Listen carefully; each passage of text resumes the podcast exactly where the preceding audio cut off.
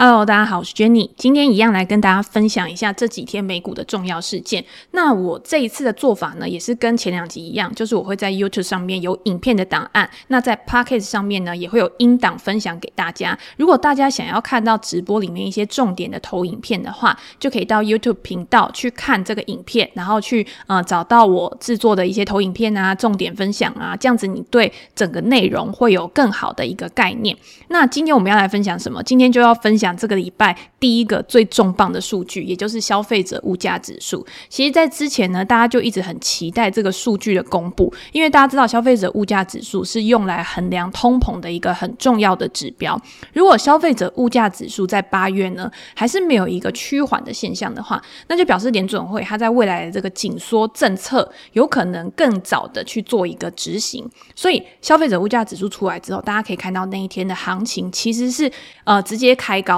开高之后呢，虽然后面有一点震荡的一个走势，但是你会知道消费者他就是不如预期嘛。很多像二手车啊，或者是新车这个部分，还有一些解封的概念的产业，它的一个价格涨幅都没有像原本市场预期的这么高。所以在这样的一个情况下，就感觉是符合了之前联总会鲍威尔他所说的这个通膨呢，有可能它只是一个暂时的现象，它这些因素是没有办法做一个长久的维持的。就像二手车，其实我们在呃前一两集我们也有提到 Cathie Wood ARK 基金的这个创办人，他有提到二手车市场其实现在已经有一个很明显的回落了。那在这样子的一个情况之下，你未来要去推升通膨的因素有哪些？在我们等一下的投影片里面也会讲到。所以，我们先来看一下，就是是呃前天的消费者物价指数到底它的一个状况是怎么样？那消费者物价指数大家可以看到，其实还是十年以来的一个新高，因为在过去十年其实都是走一个低通胀的一个时代，就是。很多东西它其实它的价格涨幅并没有像大家想的那么好，即便是我们在用的很多产品，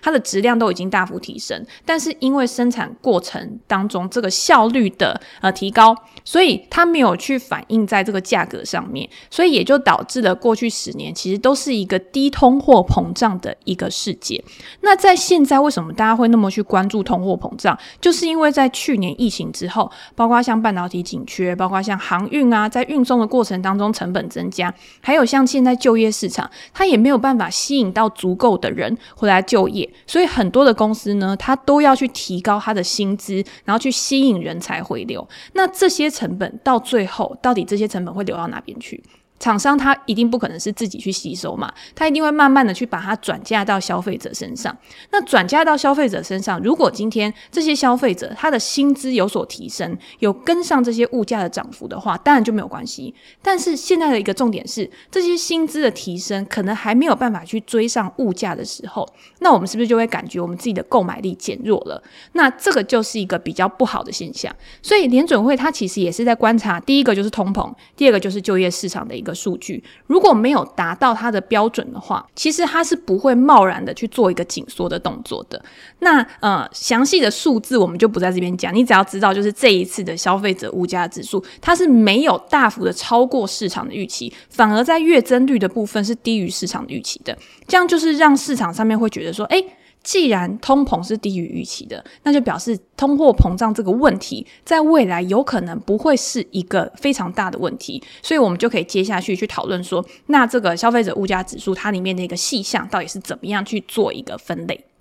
那我们可以看到，这个是财经 M 平方的图，里面包括了消费者物价的一些细项，什么食品饮料啊、房租啊、二手车啊、教育啊、休闲娱乐这些。所以你看到八月跟七月的这个呃物价的一个变化的话，你很明显你就可以看到二手车跟交通运输服务，它其实是两个下滑幅度最大的。那就表示二手车它就是没有像之前一样有这么高的需求去推升它的一个上涨。那主要上升最多的呢，还是在能源的部分，因为大家知道最近油价又开始有一个比较明显的一个强势格局。除此之外呢，基本上都是维持一个比较和缓的一个格局。那你看衣着服饰啊，或者是像医疗保健啊，或者是像休闲娱乐，其实都有一个蛮明显，就是一个趋缓的状况。我们之前不是一直讲到，就是美国未来的消费会从商品转向服务消费，也就。就是美国目前消费力最主要的一个组成，但是最近 Delta 病毒疫情的一个影响之下，其实大家会看到很多的消费者或者是企业，它开始又是转趋比较保守的一个态度，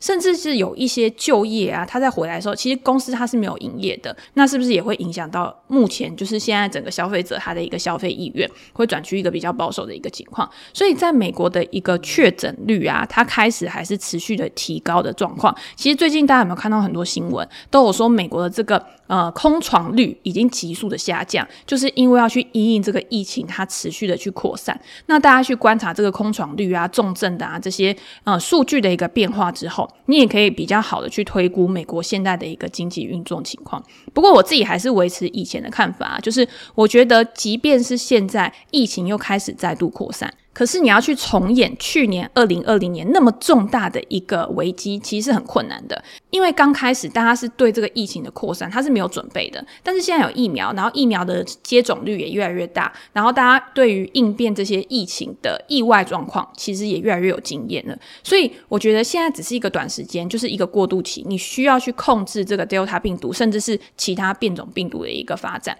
但是呢，就一个长期来讲，我觉得这个情况是会慢慢去变好的。那大家也可以看之后的一个数据，然后去做一个考量。那其实除了这个消费者物价指数之外呢，美国这几天有公布其他的数据嘛？譬如说像工业生产的这个指数，其实表现就是优于预期的，就表示说经济其实还是在一个明显成长的一个阶段，大家对这个市场呢，其实也不需要太过的恐慌或者是悲观，大家就边走边看，然后继续看下去，然后看到底市场会怎么样去反映现在当前的一个状况。那我们再来看，就是除了我们刚刚讲油价最近是走的一个还蛮强势的格局之外，有什么东西是在未来有可能会去持续的推升通膨的？那在我之前的文章或者是 podcast 里面有讲到，其实房租也是里面一个很重要的一个因素。大家都知道，美国近期以来它的房价、它的房市其实还是非常非常的一个热络的。你去看这些什么新屋开工啊、新屋销售啊这些数字，其实都还是走在一个上升的趋势上嘛。所以房租呢，它比去年同期还要成长了三点四九 percent，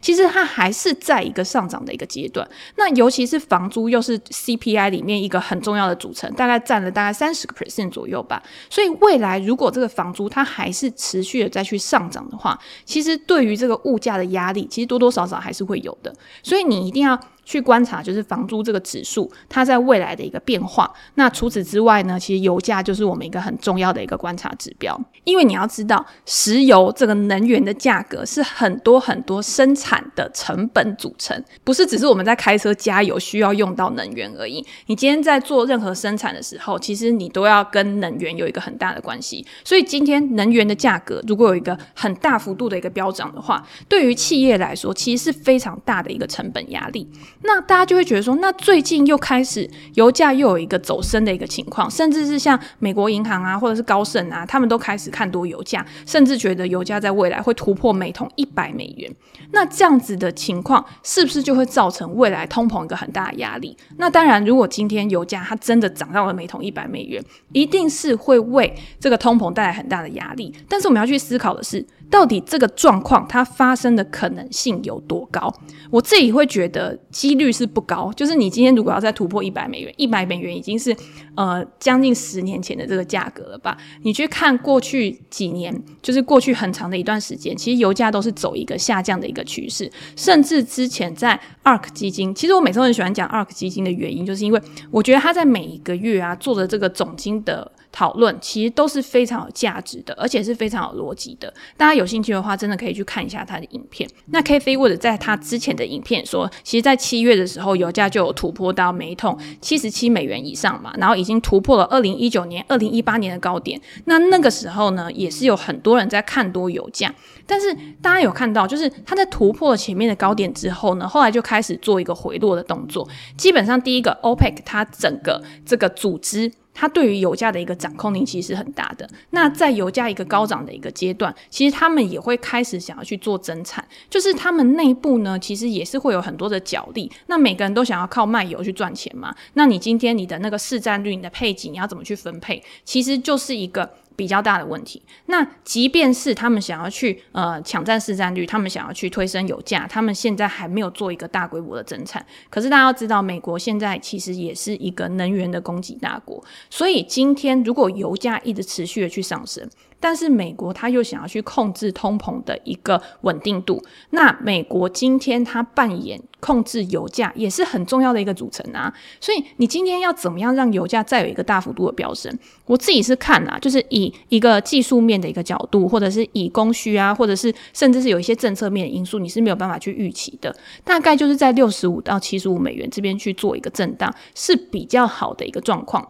那当然，这个是我自己去做的一个评估。如果今天它真的在未来有一个大规模的一个飙涨的话，其实。对于整体的市场来看，我自己就会看得比较悲观，就会比较保守。因为你今天油价，它除了去推升通膨，它等于也是增加了很多企业的成本。那企业的成本增加，它又没有办法去及时的去转嫁到消费者身上的时候，影响到的就是整体的一个获利能力。那市场上面的估值呢，又是由这些获利能力去做一个定价的，那当然就会影响到整个市场的一个呃价格的发展嘛。所以我觉得这个是一个一连串的关系，这个也是大家应该要去注意的事所以大家可以看到，这个是 S M P 五百指数的一个发展。在呃消费者物价指数公布之后，这个礼拜还有一个很重要的数据，就是零售销售的数值嘛。基本上现在都还是在一个上升趋势上。那我在图上面画这些箭头呢，其实就是每一次呃 S M P 五百指数它拉回到季线去做一个整理的时候，在今年以来至少有四次、五次。都是打到季线之后做一个蛮强力的一个反弹，所以你就可以知道这个是一个市场的惯性。在这个市场的惯性它还没有被打破之前，其实都是一个趋势的一个延伸。那在这样子的情况之下，你要怎么样去做一个进出场的判断？如果你是采用一个波段操作的话，你一定是依照市场过去的一个惯性，然后在一个风险可控的点去做进场嘛。因为你在风险可控的点，就表示说你可以知道你自己。在未来要出场的一个设定，你可以去计算你可能的最大损失是多少的时候，这样子你可以控制一个比较好的一个风暴比。那如果今天你是以一个长期投资，然后来做布局，然后去买入 S M P 五百指数 ETF 的人，那你当然也常常会在呃支撑重要的支撑或者是在拉回的时候，通常大盘指数啦都是买跌不买涨嘛，除非你今天是做一个动能交易，然后你去追强势的个股的话，那我就会蛮建议大家去做一个追强。势追价的一个动作，因为这些动能有可能它是短暂性的，然后一个很有爆发力的一个情况，那你去追动能，其实你的胜率是比较高的。但是我在过去也一直跟大家讲，如果你今天做的是大型股、全指股或者是指数型商品的话，其实你在拉回支撑买的时候，其实胜率是会比较高的。那如果大家有兴趣的话，其实我在 Press Play 每个礼拜也会有一篇盘势分析，然后不只是 S M P 五百指数，其实也包括纳斯达克指数或者是一些比较重要的，我觉得可以去代表。某个板块的一些商品，然后来做一些策略的规划，然后跟大家做一个分享。那我们刚刚讲那么多，其实大家知道，我们就是看总经数据，然后看形态分析，或者是今天你加入个股的话，其实你还要看产业的基本面跟个股它的营运状况嘛。我这边呢有一本书，其实很适合推荐给大家，然后去做一个辅助的。教材吗？其实也不能说是教材，但是我觉得这本书其实帮助我自己在思考，就是整个商品市场上面有一个很大的帮助。那这本书呢是环宇出版社出的，叫做《跨市交易思维》。那它的作者是约翰墨菲。那约翰墨菲，如果大家有看过他的书的话，其实他的书也是比较偏技术分析，然后结合基本分析。那我觉得呢，它里面介绍很多方法论的东西，不管是基本面或者是技术面，放到现在的市场上面来说，都还蛮实用。的，大家会先想的就是什么叫做跨市交易思维？就是今天什么是跨市才是最重要的嘛？我要先知道他这本书里面讨论的内容是什么，我才知道他要用在哪边。所以你先想一个问题，就是如果今天你是一个股票投资人的话，难道你只会看股票市场的一个变化？你只会单纯看一家公司它的营运展望，然后你就做出判断吗？我觉得在现在资讯这么发达，然后这么公开透明，然后取得的效率又这么高的情况之下，应该很少人会只单看就是股票市场上面的资料跟数据去做出你自己的一个判断。那你可能还会接收到很多总经面的资讯啊、产业面的资讯啊，甚至是网络上各式各样的一些新闻。那在这样的一个情况之下，你要怎么样去把它整合，然后变成一套逻辑跟系统，去让自己呢可以更有方法的去进出这个市场，就很重要所以这本书就是告诉你说，你要怎么样从一个宏观的角度，就是从一个更广的一个角度，更多的一个面向去观察市场趋势的变化。你借由就是不同的资产，它的价格变动，然后它的一个前后顺序，然后它的一个交互影响，去了解这些资产的相关性，然后去做出一个更好的一个策略规划。所以这本书里面其实主要就是分成三个部分。第一个就是过去的常态，就是过去的历史告诉我们事情有可能会怎么样发展。但是你历史不一定它就是会重复的，就是一模一样的发生嘛。它中间可能会因为政策面啊、整个环境啊、产业的变化，会有不同的一些外在因素的影响，导致现在的状况跟以前可能会有稍微不一样的地方。所以它在中间呢，它也有告诉你说，那两千年的时候，或者是两千零八年的时候，有什么重大事件去影响到这个跨市关系，然后造成了现在新常态的一个发生，然后循序渐进的，然后去带出他想要告诉读者的一个结论。所以你在书里面呢，除了会看到呃，约翰墨菲他自己一个呃，就理论啊，或者是就他过去的历史经验提供给我们的想法之外，你还会看到他非常的着重在价格图形。价格图形呢，其实就是我们俗称的形态辨识啊，就是今天呢，这个趋势的延伸，其实你透过。呃，形态辨识透过技术分析也是可以做一个呃辅助的一个指标，然后做一个很好的一个掌握。那尤其是约翰墨菲，他其实非常非常看重这个形态辨识的东西。他认为你用走势图啊作为最后的一个判读，你可以更好、更确认趋势的变化到底现在是一个怎么样子。所以这个也符合，就是其实我自己放在心里面，我自己的投资原则就是。技术分析是拿来做确认，而不是拿来做预测的。当你对整个市场或者是整个盘势有一定程度的了解跟掌握之后，技术分析可第一个可以帮助你更理性的面对这个市场，第二个它其实可以减少你出手的频率，因为有些人他可能是凭感觉去出手的嘛，他没有一个固定的指标，他没有一个固定的进出场原则，那这个时候呢，有可能就会受到情绪的干扰，是非常有可能的。那你加入了技术指标之后，因为技术指标其实就是一个。比较死的东西，它其实就是靠市场上面所有参与者的行为去总结而成的图形。这东西它是没有办法去骗人的，所以你借由这样子的方式，我自己会觉得啊，比一些主观的判断、基本分析还要更客观。那当然你也要知道，就是没有一个指标或者是没有一个方法是百分之百有用、百分之百有效的。就算是我们今天讨论的跨市关系，它也有可能会有暂时失灵的时候。譬如说，整个市场它开始处于一个比较极端的状况，极度的恐慌或者是极度的乐观的时候，都有可能会导致这些跨市关系暂时失灵。那这个时候，大家有没有想到，其实我们在上一集的时候有讲书嘛？然后我们在讲书的时候，里面呢，其实书也有告诉我们，当市场处在一个极端行情，就是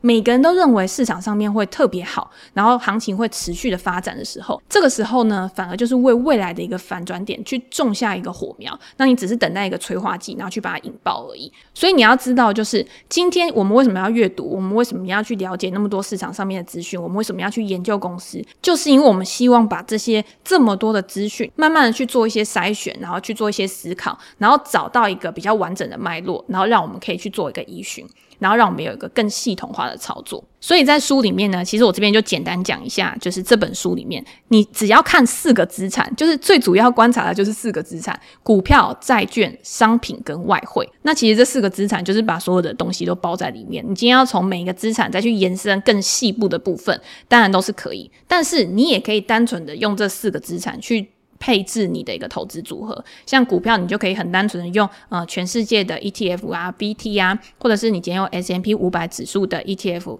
呃 SPY 啊，然后你债券呢，你就可以去用呃公债，譬如说 TLT 二十年期的公债，或者是其他相关的一些债券的资产。那商品跟外汇呢，其实现在你透过 ETF 这个商品，也是可以去选择相关的一些呃配置。所以在 ETF 现在持续的去发展，然后持续的有很多的 ETF 推出的时候，大家在做投资组合的配置的时候，其实也有一个更多的选择。在了解这些跨市关系之后，然后你透过这四个资产去延伸，然后你可以更好的去拟定你的投资决策。譬如说，你今天各项资产价格的变化，它的先后关系是怎么样？像债券、商品跟股市，其实它们也是会有一个联动关系的。通常啦，大家都知道股票市场是一个领先指标嘛，所以在今经济它可能还没有开始有一个确认衰退或者是确认成长之前，股票市场它其实就是因为市场上面所有投资人的预期就会开始先发动了。所以，当你真的确认股票市场它陷入了一个衰退期或陷入一个成长期的时候，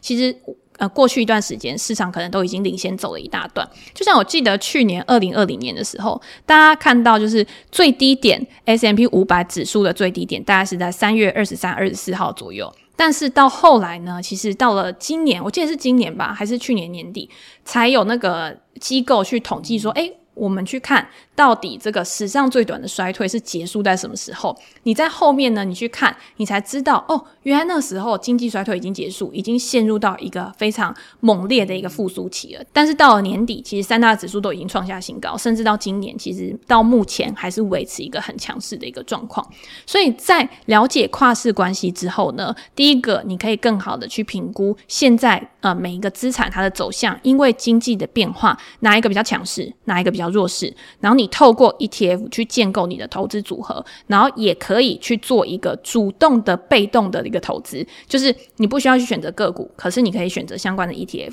那之前呢，我们也有呃讨论过，就是我有说书一本进场的讯号，我觉得这本书呢，对于景气循环投资也有非常深刻的讨论，然后帮助投资人呢可以做一个更好的一个投资规划。那有兴趣的话呢，也可以到前几集的 Podcast 去找一下。那接下来呢，了解跨市关系之后，第一个我们是要先了解各个资产它组成之间的一个互动关系嘛，然后它如何去互相影响。那第二个呢，就是借由这些互动关系，借由这些价格的变化，我们也可以去推估，诶，未来的转折点有可能是在哪边？像他书里面就告诉我们说，债券市场啊，通常是会最先发生转折的一个商品一个市场，然后其次才是股票市场，最后呢才是商品市场。那我觉得呢，我们也不要讲那么复杂，就是你一定要去观察说，哦，我债券市场现在已经转折了，所以赶快我再去观察股票市场。我觉得大家用一个逻辑的方式，然后去做一个思考。我们用举例好了，第一个就是油价上涨。因为我们最近一直在讲通膨的问题嘛，然后我们也会讨论到油价目前的一个状况。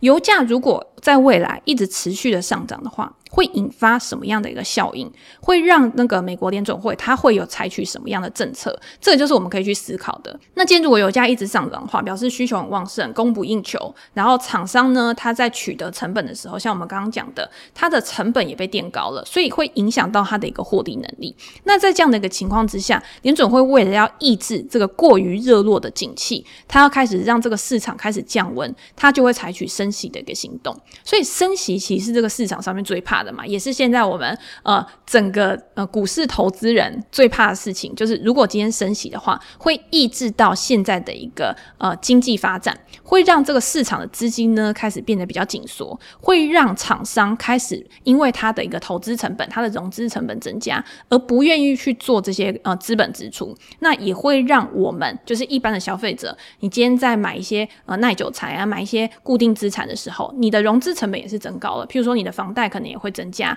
你每个月固定的一个利息支出也会增加，所以你也会对于这个购物的欲望呢，可能会因为利率的上升而减缓的时候，那市场上面一定会有影响嘛，股票市场一定会有一个下跌的一个反应。所以这个呢是一个比较逻辑性的一个思考。那在这样的一个情况之下，资金它当然也会去找到一一个比较安全的一个避风港。过去在低利率时代的时候，大家都比较喜欢的是高成长股，因为这些高成长股，它在这个低利率的环境之下，它的估值是被允许被高估的，而且呢是建立在市场上面对这些高成长股呃高速发展的预期之下。但是，一旦未来殖利率开始逐渐的走升，那市场上面对这些高成长股的估值，当然也会做一个下调，甚至是它会更偏好一些防御性的类股。不管今天景气是好还是坏，你都需要去做消费的类股，甚至是啊、呃、这些公司它的一个现金流是很稳定的，它可以去支付很稳定的股息的。所以你今天你的资金放在这些防御性类股上面的时候，其实是相对于这些高成长股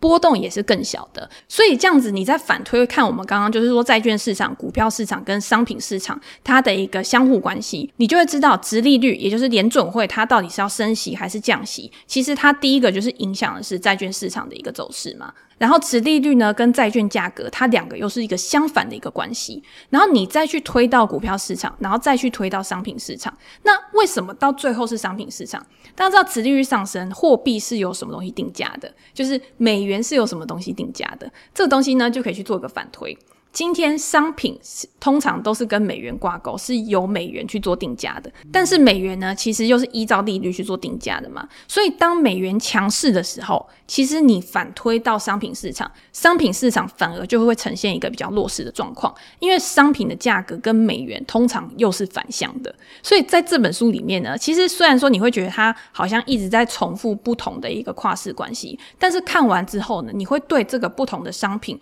它的一个走势互这样。的一个影响的一个状况，会有一个很深入的一个了解，也可以帮助你在做现在这些资产配置的判断的时候，其实是更有帮助的。那最后我们还是要讲到技术分析，因为这本书就是跨市交易，它还是非常着重在图形辨识的部分。它会告诉你说，今天我们做了很多产业分析，做了很多国际金融的一个分析，然后我们去了解说，诶，这些跨市关系的一个交互影响之后，你在图形上面其实是可以看得到这些影响的结果。就是说，如果今天债券市场它去做头了，然后你呢可以再去观察股票市场是不是也开始有一个成长趋缓，然后也开始有一个做头的现象，然后商品市场呢有没有一个开始做头的现象？就是这些图形呢，可以帮助你，你在过去对这些基本面的判断呢，到底是正确的还是不正确的？行情有没有真的照你预想的去发展？然后来帮助你做一个更理性的一个进出场考量。那通常呢，我们之前也讲过，就是两百日均线，其实就是一般美国投资人他很常用的一个年线。那年限呢，不管你今天是套用在股票市场上面，套用在商品市场上面，套用在债券市场上面，其实都是一个很重要的多空分界。你看这个两百日均线，其实就是一个很重要的一个参考指标。那最后呢，我们再提到书里面有另外一个指标，相对强度比率 RS。那这个 RS 指标呢，它其实是去评估某一个产业或者是某一个类股。或者是某一家公司，它相对于 S M P 五百指数的一个强弱分界。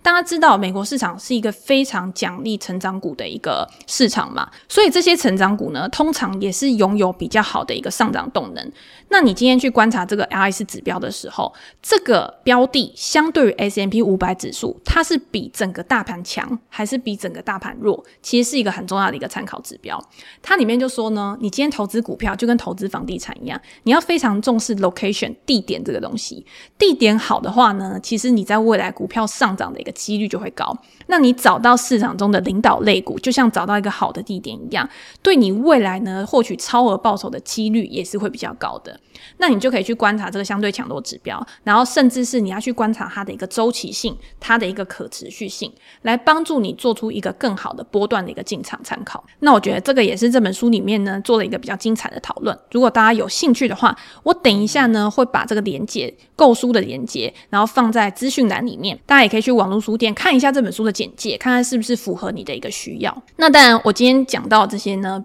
只是书里面的一小部分而已。跨式关系呢，其实还可以延伸到非常非常多的领域。当你掌握了这些跨式关系的一个基础知识，然后再去搭配你自己的一个实战演练，去累积你的一个在市场里面交易的经验的话，你就会发现跨式关系对于你的一个投资决策其实是非常有用的。那最后就是今天影片的最后跟 Podcast 的最后呢，来回答一些读者的问题，我觉得都还蛮重要的。因为最近市场上面波动真的是比较大嘛，所以大家的问题呢，其实也会比较偏。像在避险啊、资产配置这个部分，那在最后就跟大家来做一个分享。第一个读者的问题是，想请教 Jenny 关于现金部位，通常现金水位会保持在多少？会不会担心现金对整体的部位造成一个呃资金运用没有效率，或者是可不可以用 AOA、Microsoft 或者是 VTI 去代替现金的部位？那我觉得这个问题呢，其实大家常会问我说：“诶，你现在现金比例多少？你现在应该要预留多少的现金？然后因应未来有可能发生的状况。”那通常这个时候呢，我会跟大家讲说，我的现金比例其实不是一个固定的金额，就是我不会告诉自己说：“诶，我要留二十个 percent 的现金，我要留三十个 percent 的现金。”因为我在进场的时候，其实我都会先设定一个出场点，加上我自己的投资策略是比较波段，然后有可能允许自己去追强势股的一个策略，所以在大盘很强势，然后去推升很很多强势的股票创高去发展的时候，我也会很敢去把我的资金去拿去追强势股。只要我守在一个停损点，然后可以去控制我的一个最大亏损，那这笔交易呢，到最后就不会演变成一个不可控的一个情况。所以在大盘好的时候，我的现金比例一定是会呃急速减少的。但是在大盘不好，譬如说开始有盘整盘，或者是大盘真的开始趋于弱势的时候，那有可能我去追强势的股票，开始有一个大幅度的拉回，甚至是有发现假突破的状况。那这个时候呢，我就会开始去做停损的动作。那自然而然现金比例又会开始去做一个增加。那大家也知道，因为大家想要问我说现金比例维持多少，就是想要去因应未来有可能发生的情况。但是未来的状况呢，呃，是不可预测的，就是你没有办法去预测说大盘之后会大涨还是大跌嘛，所以你只能靠。呃，你自己的一个进出场原则，就是你自己的一个策略规划，去控制你的一个现金部位。下一个问题就是会不会建议用 AOA？AOA 就是股债配置的 ETF 嘛，然后微软的股票或者是 VTI，VTI 就是整体股市的 ETF，去代替现金的部位。那这个问题呢，其实我觉得跟前面的问题其实是没有冲突的。第一个是，如果你想要用 AOA 去做一个投资组合的配置的话，那因为它已经是股债的配置的，所以通常在做这种策略的时候呢，你的现金部位应该是定期的去做加码，或者是定期的去做配置。甚至如果你是用独立的 ETF 去做股债配置的话，你每年还是会做一个定期的再平衡嘛。那第二个就是微软是不是可以当做现金部位？那因为 ARK 基金之前他们也有讲过，就是说，诶，我今天买入大型股，就是因为它的流动性很好，然后它可以做一个很及时的一个卖出跟买进，然后。把这个当做类现金资产呢，其实是在未来股票有大幅度的拉回的时候，我可以急速的撤出，然后去买买入我想要的一些成长股。那我觉得呢，这个方法当然是可以，因为就微软或者是其他的 FANG 尖牙股来说。这些公司，它就长期来看，它的风险一定是比较小的，因为这些公司它本来就已经有一个很赚钱的本业了。那这些很赚钱的本业呢，可以去支撑这些公司度过逆境，甚至呢，可以去巩固他们的一个竞争优势。但是在大盘如果有拉回的时候，这些公司多多少少还是会受到影响。这个是买进的投资人要去知道的事情。你可能只是说，在大盘有急速拉回的时候，这些全值股、这些大型股，甚至是 VTI 这种 ETF，它的一个下跌。幅度可能相对于这些高成长股，它的波动是比较小的，但是不代表它一定不会跌哦。所以这个就是大家在。做这个呃现金资产，或者是你去做一个灵活的资产配置的时候，必须要去关注到的问题。那第二个读者的问题呢，就是如果在市场明显转空的阶段，如果说升息确立啊、道琼啊这些均线呢都已经跌破了很重要的支撑，或者是均线都已经是下弯的时候，会怎么样操作自己的部位？是要全面的撤出呢，还是等待机会，还是转向防御类股？那这个问题其实我们在今天的影片前面呢，其实都有去解答过这个问题。那在这这里呢，我们就把它再稍微做一个总结。第一个就是，如果今天明显转空的时候，比如说升息确立，道琼的线都已经跌破了重要的均线，那这个时候要怎么办？那第一个呢，就是你今天在做这些资金配置的时候，你的目标是什么？那通常一般投资人他可能会有一个长期的资产配置跟一个短期的波段操作。那长期的资产配置呢，基本上大盘的波动是不会去影响到你的进出的。但是波动的这个部分，就是你一定有部分资金是做主动选股的，甚至是比较灵活弹性调整的部位。那通常跌破均线，我一定会做减码或者是出清的一个动作，因为我觉得在这个时候保留现金其实是风险相对小的。那在今天股票有个大幅度拉回的时候，你手上总是要有子弹去再承接嘛。一般投资人呢，通常都是资金有限的，你要怎么样去最大化，然后去最有效率去利用你这些资金，我觉得才是最重要的。所以在这样的一个情况之下呢，有可能到最后会全面撤出，但是也有可能我只会减掉部分的一些呃部位而已，因为大盘有可能在。在后续它又开始做一个回升，然后回弹的一个状况了嘛。那第二个就是转向防御类股，我觉得转向防御类股啊，其实不是看说它到底是不是防御类股，而是要看它这个位阶现在相对于整个股票市场来说，它是不是还有空间可以向上发展的。如果今天它还有空间可以向上发展，那当然你可以慢慢的去把你的资金转移到防御类股上面，那就表示说市场现在还没有去注意到这一个板块。那等到真的呃风险趋避的一个状况开始慢慢的去升温的时候，资金开始慢慢的去涌入到防御类股的时候，那防御类股自然也会有一个高估的时候。那这个时候你还适不适合把资金再放进去？那个又是另外一个讨论了。所以我觉得这个最后还是回到资产配置，就是今天你如果想要先做防御，先做避险的话。避险这个动作通常是要在事前做，而不是在事后做。那你转到防御类股，如果你今天是看好它的一个低波动性，看好它的一个高值利率，那你也是应该在它比较低档的时候做，而不是在市场上面都已经开始做一个板块很明显的一个转移的时候，然后已经去推升这些防御类股上涨的时候，你才去买，那一定还是比较晚。那最后呢，就是近年的主题是 ETF，JC 觉得推荐吗？那近年的主题是 ETF，其实大家都知道嘛，就是今天像电动车啊、五 G 啊，或者是行动支付啊，各式各样的 ETF，因为相关的公司都有一个很漂亮的一个涨幅，所以呢，也会导致就是相关的发 ETF 发行商会去发行这些相关的 ETF 来吸引资金进来。那我觉得呢，我觉得工具没有好坏，就是如果今天呢，你有一个很好的进出场策略的话，其实你可以透过这些主题式的 ETF，或者是透过各式各样不同的 ETF 去选择。自己的资产，那大家可以看到，就是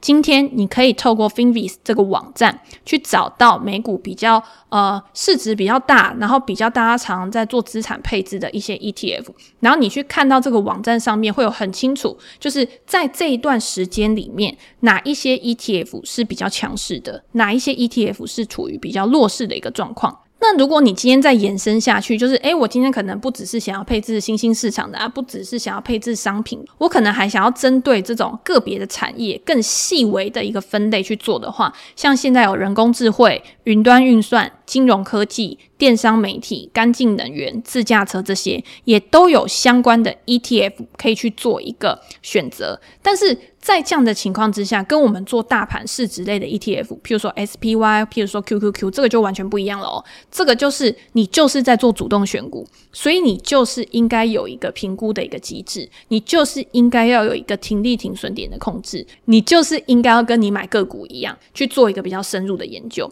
所以不是说今天只要是 ETF 都是被动投。投资今天只要是 ETF 都是无脑简单的投资。今天如果这些 ETF 它越集中，它持股的数量越少，然后它的波动性一定也会越大。那你把资金过度的放在这些集中型的主题式 ETF 的话，你承受的风险一定也是越大的。但是如果这个产业它现在正处于一个萌芽期，它正处于未来有一个很高度发展的空间的话，你把适量的资金放在这些 ETF 上面，尤其是有一些 ETF 它也是由那种规模很大的发行商然后去做发行，然后它的管理资产的速度也累积得非常快，然后它在这个费用率的部分呢，也算是比较合理的状况。让你可以就是一次用一篮子买到你想要的呃公司的话，那也是一个不错的选择。所以就是要告诉大家，就是说，诶，我推不推荐主题式的 ETF？其实我觉得这个东西不是推不推荐的问题，而是它适不适合你，它有没有去符合你在投资之前设立的目标，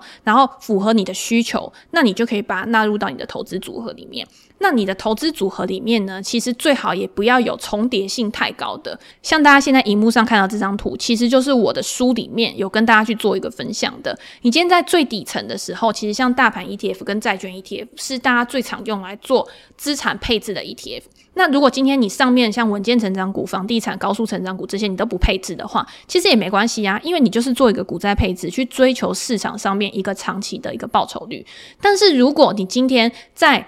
股票的 ETF 上面，你想要去做一些比较呃利基型的，你想要做一些比较主题型、集中型的，那你可以去找一些中小型的 ETF 去加入到你的投资组合里面。这样子跟你的大盘 ETF 上面的持股就不会有一个太重叠，然后又可以买到你想要的标的，然后这些成长性可能是比较好，然后报酬率可能在未来也是比较有发展性的，那就是一个专属于你自己的一个投资组合。我觉得这样也是很好的。那当然，除了这些 ETF 之外，还有像杠杆型啊，或者是像其他各式各样的 ETF。这个之后呢，我们如果有机会的话，再跟大家做一个介绍。那如果大家有想要了解的其他问题，或者是想要讨论的议题的话，也欢迎在留言区，然后跟我说。然后我们在下一次的时候，也可以把它再拿出来跟大家做一个分享。那最后呢，就是请大家记得订阅、按赞、开启小铃铛。如果你今天是 Podcast 的观众的话，也欢迎在留言区评价给我五颗星。其实留言区的评价，然后跟留言我也都会去看。然后呢，也很感谢大家给我的支持。然后之后呢，希望可以提供更好的内容给大家。